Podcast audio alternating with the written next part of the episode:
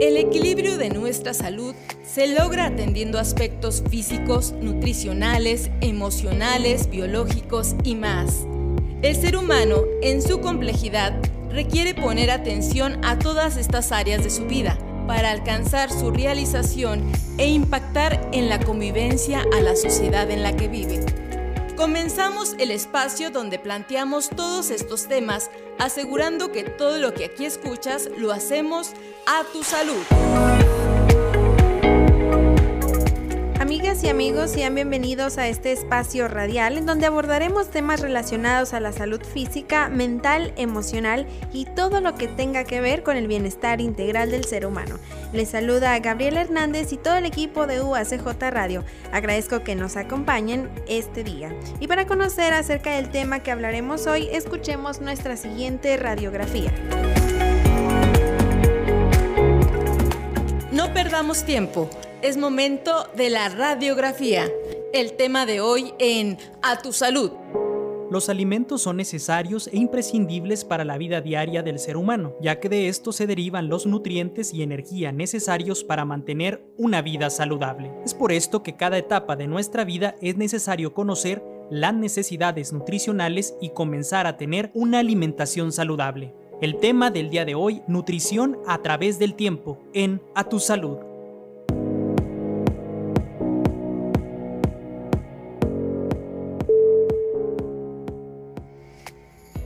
Nutrición a través del tiempo, un tema tan interesante para platicar con todos ustedes y para esto hoy nos acompaña la licenciada Alejandra Montoya, quien es egresada de la licenciatura de nutrición en la Universidad Autónoma de Ciudad Juárez y actualmente es estudiante del Instituto Mexicano de Nutrición Clínica en el Diplomado de Alimentación Enteral, Parental y Cuidados Críticos. Bienvenida, Ale.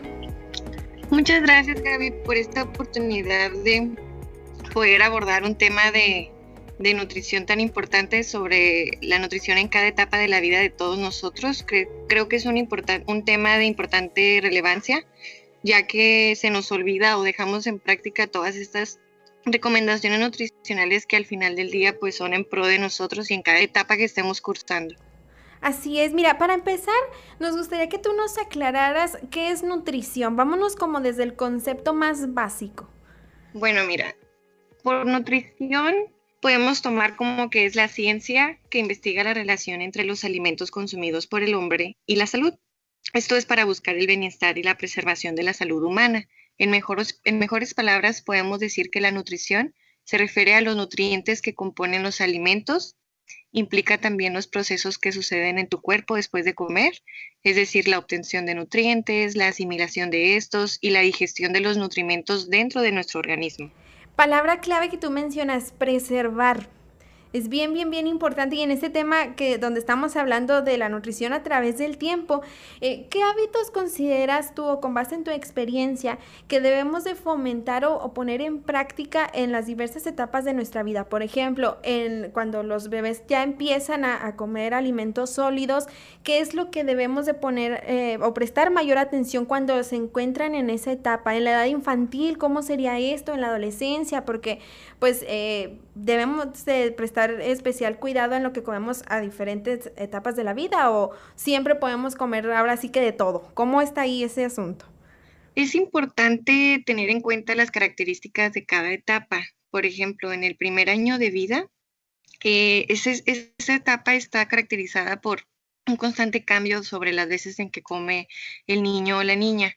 También implica la cantidad de comidas, eh, también tenemos en cuenta que hay un cambio constante de texturas, de consistencias, de composición, que puede ir, por ejemplo, comiendo el bebé, pero conforme va creciendo, sus dientes van creciendo, su estómago puede asimilar otro tipo de nutrientes, entonces podemos ir ingiriendo diferentes composiciones de la dieta u otros alimentos. Por ejemplo, en el primer año de vida se va empezando con frutas o verduras que no sean alérgicas, podemos ir empezando después con algún tipo de lácteo, luego podemos ir incluyendo en el menú este familiar pescado, pollo, huevo, algunos otros tipos de cereales. Cuando se dice que, que, las personas están ahora sí que ahí por eso de los 15, 14 años que están en la etapa de mayor crecimiento, es bien común esto, no, no sé si realmente sea así. ¿Qué alimentos se deben de tomar en cuenta así como eh, o en mayor porcentaje a la hora de su alimentación? Claro, mira, la adolescencia es un periodo que comprende la transición de vida de la infancia a un adulto. Esta se caracteriza por inicio de la pubertad, hay que tomar este, cambios muy importantes en el, en el cuerpo en esta etapa. Por ejemplo, hay cambios a nivel físico, hormonal, psicológico, sexual. Es por eso que se envuelve aquí una demanda de requerimientos energéticos muy alta. ¿Cómo podemos llevar una alimentación exitosa en la etapa de adolescentes? Bueno, mira, como nutriólogos tenemos que incrementar el consumo de lácteos, también sus derivados. También hay que fomentar el consumo de carne, de pollo, de pescado, así como de alimentos ricos en vitaminas y minerales, especialmente en calcio y fósforo, que están en constante crecimiento en esta etapa. También aquí es muy importante los papás y nosotros como profesionales de la salud eh, mantener este, atención, ya que es una de las etapas más vulnerables donde pueden presentarse desórdenes alimenticios en los adolescentes, como la anorexia y la, y la bulimia. Mencionabas anteriormente eh, que hay que prestar atención también en la cantidad de, de, comida y en las veces que se debe de alimentar una persona en, en, el día. ¿Es en todos los casos o en todas las etapas? Se escucha mucho que debemos de comer cinco veces al día. ¿En todas las etapas se aplica esto o, o cómo lo podemos manejar? Bueno, mira, en, la, en, todas las etapas es importante nutrirnos adecuadamente, sobre todo en esta de la adolescencia, comprende una transición muy grande sobre la infancia a la vida adulta, que inicia un cambio de procesos a niveles físico, hormonal, psicológico, sexual, y es tan importante que el adolescente alcance su alimentación correcta para una densidad ósea en esta etapa tan importante por lo que si es deficiente la alimentación o pobre nutricionalmente hablando, pues tendremos a un adolescente con problemas de estatura y de composición corporal. ¿Cómo podemos llevar en esta etapa de adolescencia, por ejemplo, una alimentación exitosa? Tenemos que tomar en cuenta incrementar el consumo de lácteos y derivados, así como carne, pollo, pescado, alimentos ricos en vitaminas y minerales, especialmente calcio y fósforo, por lo de la densidad que ahorita mencionábamos. Y también hay que tener aquí atención como papás y profesionales de la salud, ya que en esta etapa prevalece la presencia de desórdenes de alimentación como lo son la anorexia y la bulimia. Entonces tenemos que poner atención en lo que comen, cómo lo consumen y con qué frecuencia. Es frecuente que en este grupo de, pacientes se omitan comidas, sobre todo el desayuno, por lo que hay que poner atención e implementar un plan de hábitos nutricionales bueno para el adolescente. Bien importante prestar atención, sobre todo en este aspecto que tú comentas, suelen omitir el desayuno. ¿Qué otra señal podríamos detectar si los hijos a esa edad están en una situación como la que comentas, de anorexia o bulimia? ¿Qué otras señales podemos ver? Bueno, eh, pueden empezar a saltearse el desayuno, o preferir otras cosas en lugar de él o empezar a mentir, decir que más tarde se los van a comer. También pueden empezar a comer muy poco o entre comidas y en la comida fuerte ya no la quieren consumir. Se presentan irritables, este, quieren canjear los alimentos, no les gustan cómo se ven, entonces son algunos de los síntomas, sobre todo el que nos estén diciendo en su apariencia física, que no están conformes, que quieren llevar una dieta especial para eso, son algunos de los focos de atención que tenemos que tomar en cuenta nosotros. Yéndonos ya ahora a, la edad adulta, eh, llega el momento en el que algunas personas dicen que ya no pueden consumir lácteos porque ya les hacen daño desde tal edad, a partir de, tal edad, o que hay ciertos alimentos que ya les caen de peso. ¿Esto se debe realmente a la edad o, o por qué se llega a presentar el momento en el que antes algo que comíamos nos hacía bien y de repente ya no nos funciona igual? Bueno, mira, en la etapa adulta tenemos que comer bien para todos estos procesos que, que llevan y sobre todo que en la edad adulta La importancia también es prevenir enfermedades de obesidad, diabetes, hipertensión, colesterol elevado, incluso hasta osteoporosis. Pero la verdad es que no hay un alimento que sea malo. Este, probablemente conforme pasan los años nuestro estómago resiente más el proceso de la descomposición de ciertas moléculas, entonces podemos eh, implementar una dieta un poco más fácil, sobre todo si toda una vida consumimos alimentos grasosos, irritantes y tenemos problemas gastrointestinales, pues qué mejor que darle alimentación correcta, balanceada y que entre dentro de las calorías del paciente. ¿Cuál, ¿Cualquier edad o cuál edad es la que eh, nos funcionaría mejor empezar a, cambiar estos hábitos si siempre se ha tenido una mala alimentación? ¿Existe así como un punto en el que digamos, esta es la edad perfecta para cambiarlo o puede ser en cualquier momento? Sabes de que debemos de más bien afianzar todo esto en, el, en la edad escolar y escolar. Es ahí donde podemos fomentar un modelo de dieta y de conducta alimentaria para los niños, hacerles hincapié en la importancia de por, de poder, por qué comer todo el grupo de alimentos, frutas, cereales, pescado, pollo, frijoles, tratar de enseñarles que este incluir todo es por un resultado positivo nada más para ellos mismos. El aguacate, Ale.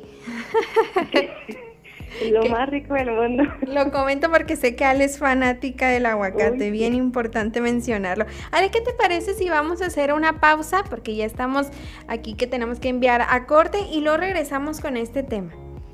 Claro que sí, continuamos. Bueno amigos, más adelante regresamos. Recuerden que hoy estamos hablando sobre la nutrición a, a, través del tiempo y antes de hacer el corte los invito a que pongan mucha atención en nuestra siguiente cápsula porque este es nuestro diagnóstico.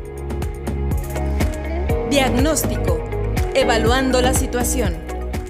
Un indicador clave de la malnutrición crónica es el retraso del crecimiento. La nutrición es uno de los pilares de la salud y el desarrollo. La mejora de la nutrición pasa por promover la salud de las personas y fortalecer el sistema inmunitario. La malnutrición en cualquiera de sus formas acarrea riesgos considerables para la salud humana. Actualmente el mundo enfrenta una doble carga de malnutrición que incluye tanto la desnutrición como la alimentación excesiva y el sobrepeso, sobre todo en los países de ingresos medios y bajos.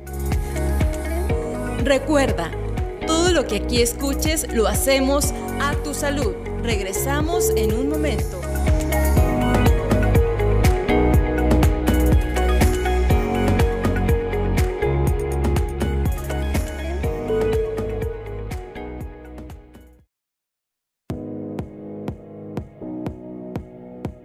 Siempre hay algo que aprender.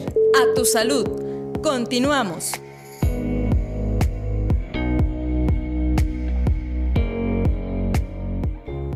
Amigos, ya estamos de regreso. Muchas gracias por continuar con nosotros en este espacio que está hecho a la salud de todos ustedes. Les recuerdo que hoy estamos hablando sobre la nutrición a través del tiempo y para esto nos está acompañando hoy la licenciada Alejandra Montoya, egresada de la UACJ y actual estudiante del Instituto Mexicano de Nutrición Clínica en el Diplomado de Alimentación Enteral, Parental y cuidados críticos. Y Ale, antes del corte aquí mencionábamos eh, pues que es incluso desde la edad escolar en donde se debe de empezar a fomentar un buen hábito alimenticio. Mencionábamos también que eh, pues ya después se llega a la etapa en donde mm, hay este, más vulnerabilidad en este aspecto. ¿Qué enfermedades son como las más comunes que se pueden derivar de no tener un buen hábito alimenticio desde temprana edad? Bueno, mira, desde temprana edad la, la malnutrición en sí tiene dos caras. Podemos hablar de desnutrición y obesidad. Estas pueden elevar el riesgo de sufrir enfermedades crónicas desde muy temprana edad. Los signos y síntomas pueden ser muy variados. Todos deben ubicarse dentro de un contexto y el personal médico que conoce al paciente o niño para tomarle una mejor decisión. Algunas de estas pues son anemia, esta es cuando este no consumimos alimentos altos en hierro en nuestra alimentación. También se pueden presentar problemas como diabetes, también hay diabetes infantil, hipertensión arterial, problemas de gastritis, obesidad, problemas musculares y de corazón. ¿Qué hacer, por ejemplo, si desde pequeños no se nos enseñó lo que debemos de comer para estar sanos y ya en la edad adulta no tenemos noción de que estamos teniendo una mala alimentación? ¿Cómo podemos identificar o qué síntomas se nos van a presentar si estamos llevando una mala alimentación? Bueno, mira, lo ideal es acercarnos con un profesional de la salud, un nutriólogo, el cual nos pueda orientar para identificar el problema, platicarle al nutriólogo nuestros malos hábitos de alimentación y que él nos enseñe por qué es malo, cómo cambiarlo y cómo podemos mejorarlo.